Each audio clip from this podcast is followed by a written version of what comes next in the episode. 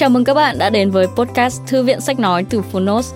Ở podcast này, chúng tôi chia sẻ phần mở đầu và chương 1 của những sách nói bán chạy thuộc nhiều lĩnh vực và chủ đề khác nhau, được đội ngũ của Phonos chọn lọc kỹ lưỡng.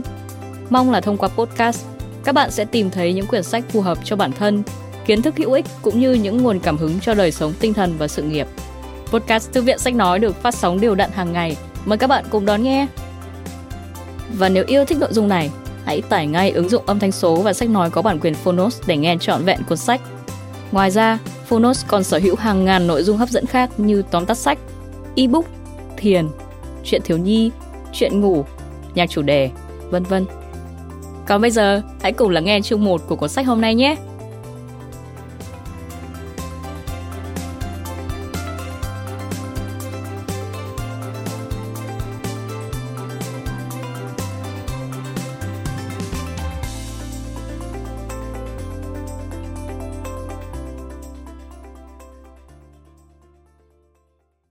Bạn đang nghe từ Phonos.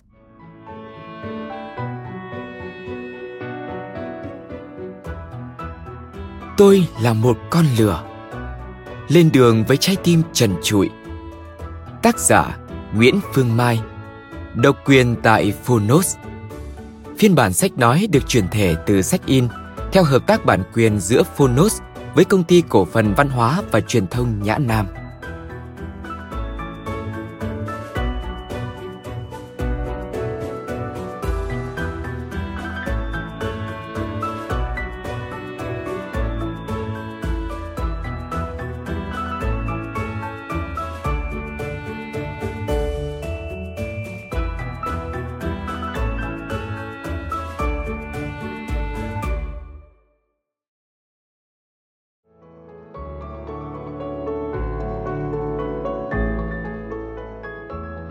Chào bạn, tôi là Nguyễn Phương Mai.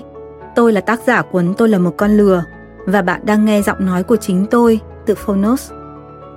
Khi được đề nghị làm sách audio thì tôi đã chia sẻ ngay mong muốn là được tự mình đọc lại những dòng chữ của ngày xưa. Giọng đọc của tôi có thể là không chuyên nghiệp bằng những nghệ sĩ sách nói mà bạn đã từng nghe, thậm chí đôi khi sẽ hơi bị xáo trộn bởi cảm xúc cũ ùa về nhưng vì đây là một cuốn sách viết về trải nghiệm của bản thân, nên tôi hy vọng rằng với giọng đọc của chính mình thì chúng ta có thể kết nối gần nhau hơn một chút. Cảm ơn bạn đã cho tôi thêm một cơ hội để sống lại những trải nghiệm đáng nhớ, để thăng hoa lại những phút giây tuyệt đẹp, để chìm đắm lại vào trong những ký ức thú vị của một quá khứ chưa xa. Nó cũng nhắc nhở tôi rằng bên cạnh sự buồn vui thường ngày của cuộc sống và vươn xa hơn sự đủ đầy của vòng tay gia đình, thì thế giới ngoài kia từng giờ từng khắc vẫn đang cuộn chảy và vẫn đang mời gọi. Nó nhắc tôi, đừng quên, mình đã luôn muốn là một hòn đá lăn, không bao giờ dừng nghỉ quá lâu nếu như không muốn bị bám rêu. Cảm ơn phonos đã giúp tôi có duyên được gặp bạn trong phiên bản sách nói này. Mong rằng cả hai chúng ta sẽ có những trải nghiệm tuyệt vời qua từng con chữ.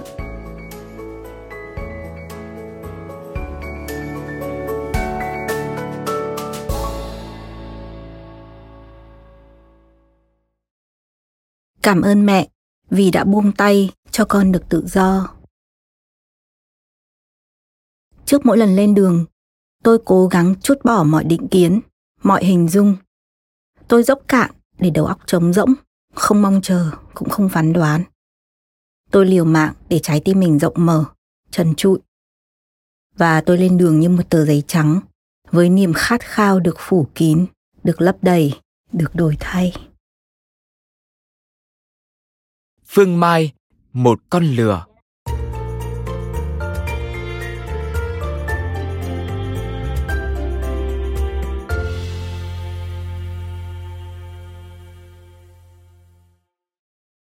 Gọi phụ nữ xinh đẹp là con lừa thì kinh khủng quá.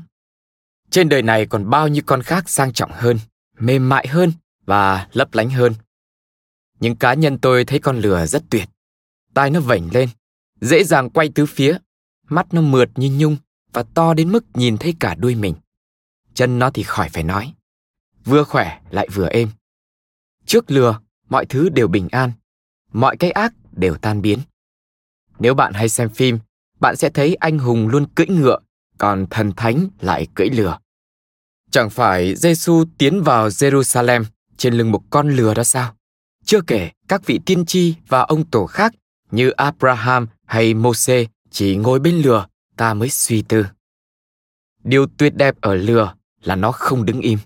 Châu bò thông thả nhai cỏ, còn lừa thông thả đi. Lừa đi hoài, đi hoài, không đi quá nhanh. Hẳn rồi, nhưng bao giờ cũng tới đích và đi nhiều lắm thì cũng thành nhanh. Phương Mai đi nhiều, phần lớn chúng ta cũng thế, nhưng đấy là đi kiếm ăn, đi tìm bồ hoặc đi trốn nợ.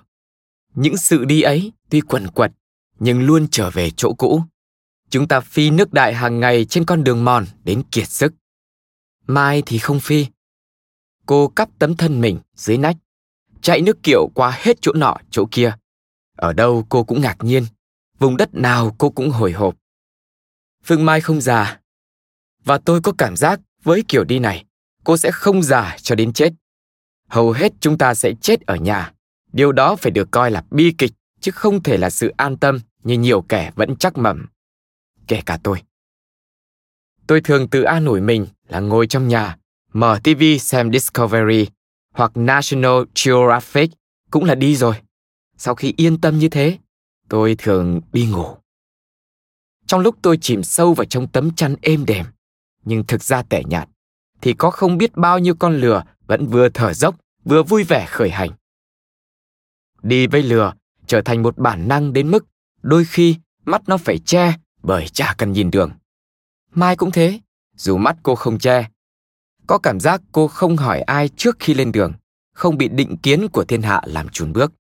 Những kẻ như Mai có khả năng đi lung tung, nhưng không khi nào đi cuối cùng. Tôi rất mong có ngày sẽ được nắm đuôi Mai. Nhiều nhà khoa học tuyên bố loài người ra đời khi khỉ biết đứng thẳng hai chân. Nhầm, khi họ đi mới đúng. Có nhiều định nghĩa về tự do, nhưng tôi nhớ mãi câu của một nhà văn khi mới ra tù, thoát khỏi cổng sắt. Tự do là di chuyển. Hay thiệt, không di chuyển thì tự do để làm gì? Lê Hoàng Tự bạch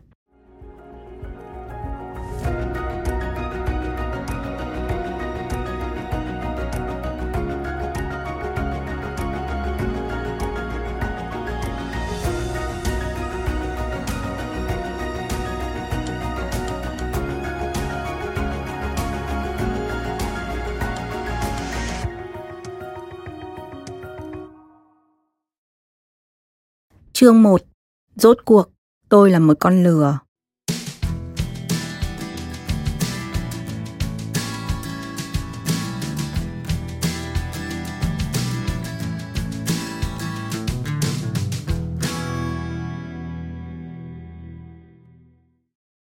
Thứ nhất, ông bà thường bảo, thân lừa ưa nặng. Bằng tuổi tôi và một buổi tối mùa đông ướt át, cóng buốt như hôm nay, bình thường con gái nhà người ta sẽ ngồi trên ghế sofa, co do quấn chăn vào chân, dụi đầu vào vai chồng, mắt lườm tivi, mồm cắn hạt dưa, đầu óc mơ mộng nghĩ đến một kỳ nghỉ ở xa xôi đâu đó có spa và nắng ấm. Cái phiên bản ấy mang tên tôi thì khác hẳn. Quấn chân vào một cái áo khoác, dụi đầu vào một khung cửa sổ không kính, không chấn xong, trên một khoang tàu có 25 cái ghế, với gần 100 con người, cộng hàng chục con gà và thêm 5 cái xe đạp. Nếu không có anh bạn đường đưa vai ra che chắn, hẳn cái đám đông đen đúa nhếch nhác kia đã ngồi chồng cả lên người tôi rồi. Chẳng có tivi, cũng chẳng có ghế sofa. Tôi chỉ biết nhắm mắt đếm kiều để tránh những ánh nhìn chòng chọc rất sỗ sàng đặc trưng của người Ấn. Ai từng đến thăm xứ sở này, hẳn đều không thể quên được những tia nhìn không ngại ngùng của cả đàn ông, đàn bà và trẻ con. Đến một con chó ngái ngủ vệ đường cũng có thể ngửi thấy mùi người lạ mà bất thần trồm lên ăng ẳng. Vấn đề là tại sao tôi lại mua chiếc vé hạng cùng đinh, trị giá còn kém cả một cuộn giấy vệ sinh vài rupee, trong khi với đồng lương châu Âu, tôi dư sức mua vé hạng nhất hoặc thậm chí bao cho mình cả một khoang tàu. Câu trả lời là tôi ngồi trên chuyến tàu nhếch nhác quay lại Delhi không phải vì vé hạng nhất đã hết, mà vì tôi thích thế. Thích được tự mình chứng thực cho muôn vàn câu chuyện mọi người hàng truyền bá về những chuyến tàu vận chuyển người như vận chuyển gia súc đi lò mổ của thường dân Ấn Độ. Như đã tự thú nhận ở đầu bài viết, tôi là một con lừa. Một con lừa không những ưa nặng mà còn theo ý một người bạn là tự tìm cách đâm đầu vào vũng nước để được công nhận là một con lừa có cá tính. Ngụy trang bằng cái nhãn rất mị dân này, tức là có cá tính. Tôi đã từng có một hành động khá ẩm sọ. Vừa ký xong hợp đồng làm việc với Đại học Khoa học ứng dụng Amsterdam, dạy được đúng hai học kỳ thì đầu năm 2010 tôi đùng đùng tuyên bố bỏ việc. Sếp hết hồn gọi lên gạn hỏi, thì tôi bảo, đơn giản là em loanh quanh ở châu Âu lâu quá rồi, sếp cho em ra ngoài hít thở không khí trong lành một chút. Sếp hỏi tiếp, đi ra ngoài là đi đâu? Tôi bảo đi châu Phi với lị Trung Mỹ, tổng cộng hơn 100.000 km. Sếp hắng giọng hỏi câu cuối cùng, một chút là bao lâu? Tôi mới bẽn lẽn cúi đầu mà nói. Chỉ có một năm thôi ạ. Tôi bắt đầu chuyến đi dài gấp hai lần rưỡi vòng xích đạo với một chiếc ba lô nặng 11 cân. Vào đúng buổi sáng ngày mùng 1 tháng 1 năm 2010, tôi xuất hiện ở sân bay Schiphol trong bộ dạng của một con lừa hớn hở, nhưng mà rất vô căn cứ. Không nhà, vì nhà thuê trả chủ rồi. Không việc làm, vì mất dạy rồi còn đâu. Không có người yêu, vì có ai điên đâu mà đi yêu một con lừa đã ẩm sọ lại còn thất nghiệp và vô gia cư. Cái sự hớn hở rất vô tư lự này theo tôi trong suốt chặng đường vắt ngang qua năm châu lục và những vũng nước tôi tự đâm đầu vào. Để được công nhận là có cá tính, thì có đủ mọi hình hài chất liệu. Từ vũng bùn cho đến vũng nước hoa. Gần một năm lóc cóc vác ba lô đi quanh. Con lửa ướt nhẹp trong tôi liên tục ngộp thở, lột xác, ngơ ngác, lạc đường. Đôi khi phẫn uất hoặc là hân hoan tột đỉnh. Bài học lớn nhất mà tôi học được sau những lần cắm đầu vào vũng nước có lẽ là việc hết lần này đến lần khác lại hào hứng tự đứng lên rũ lông cho nước băng tự tung mồm lẩm bẩm whatever nghĩa là thế nào cũng được và lại kéo chiếc ba lô 11 cân đi tiếp cuộc hành trình.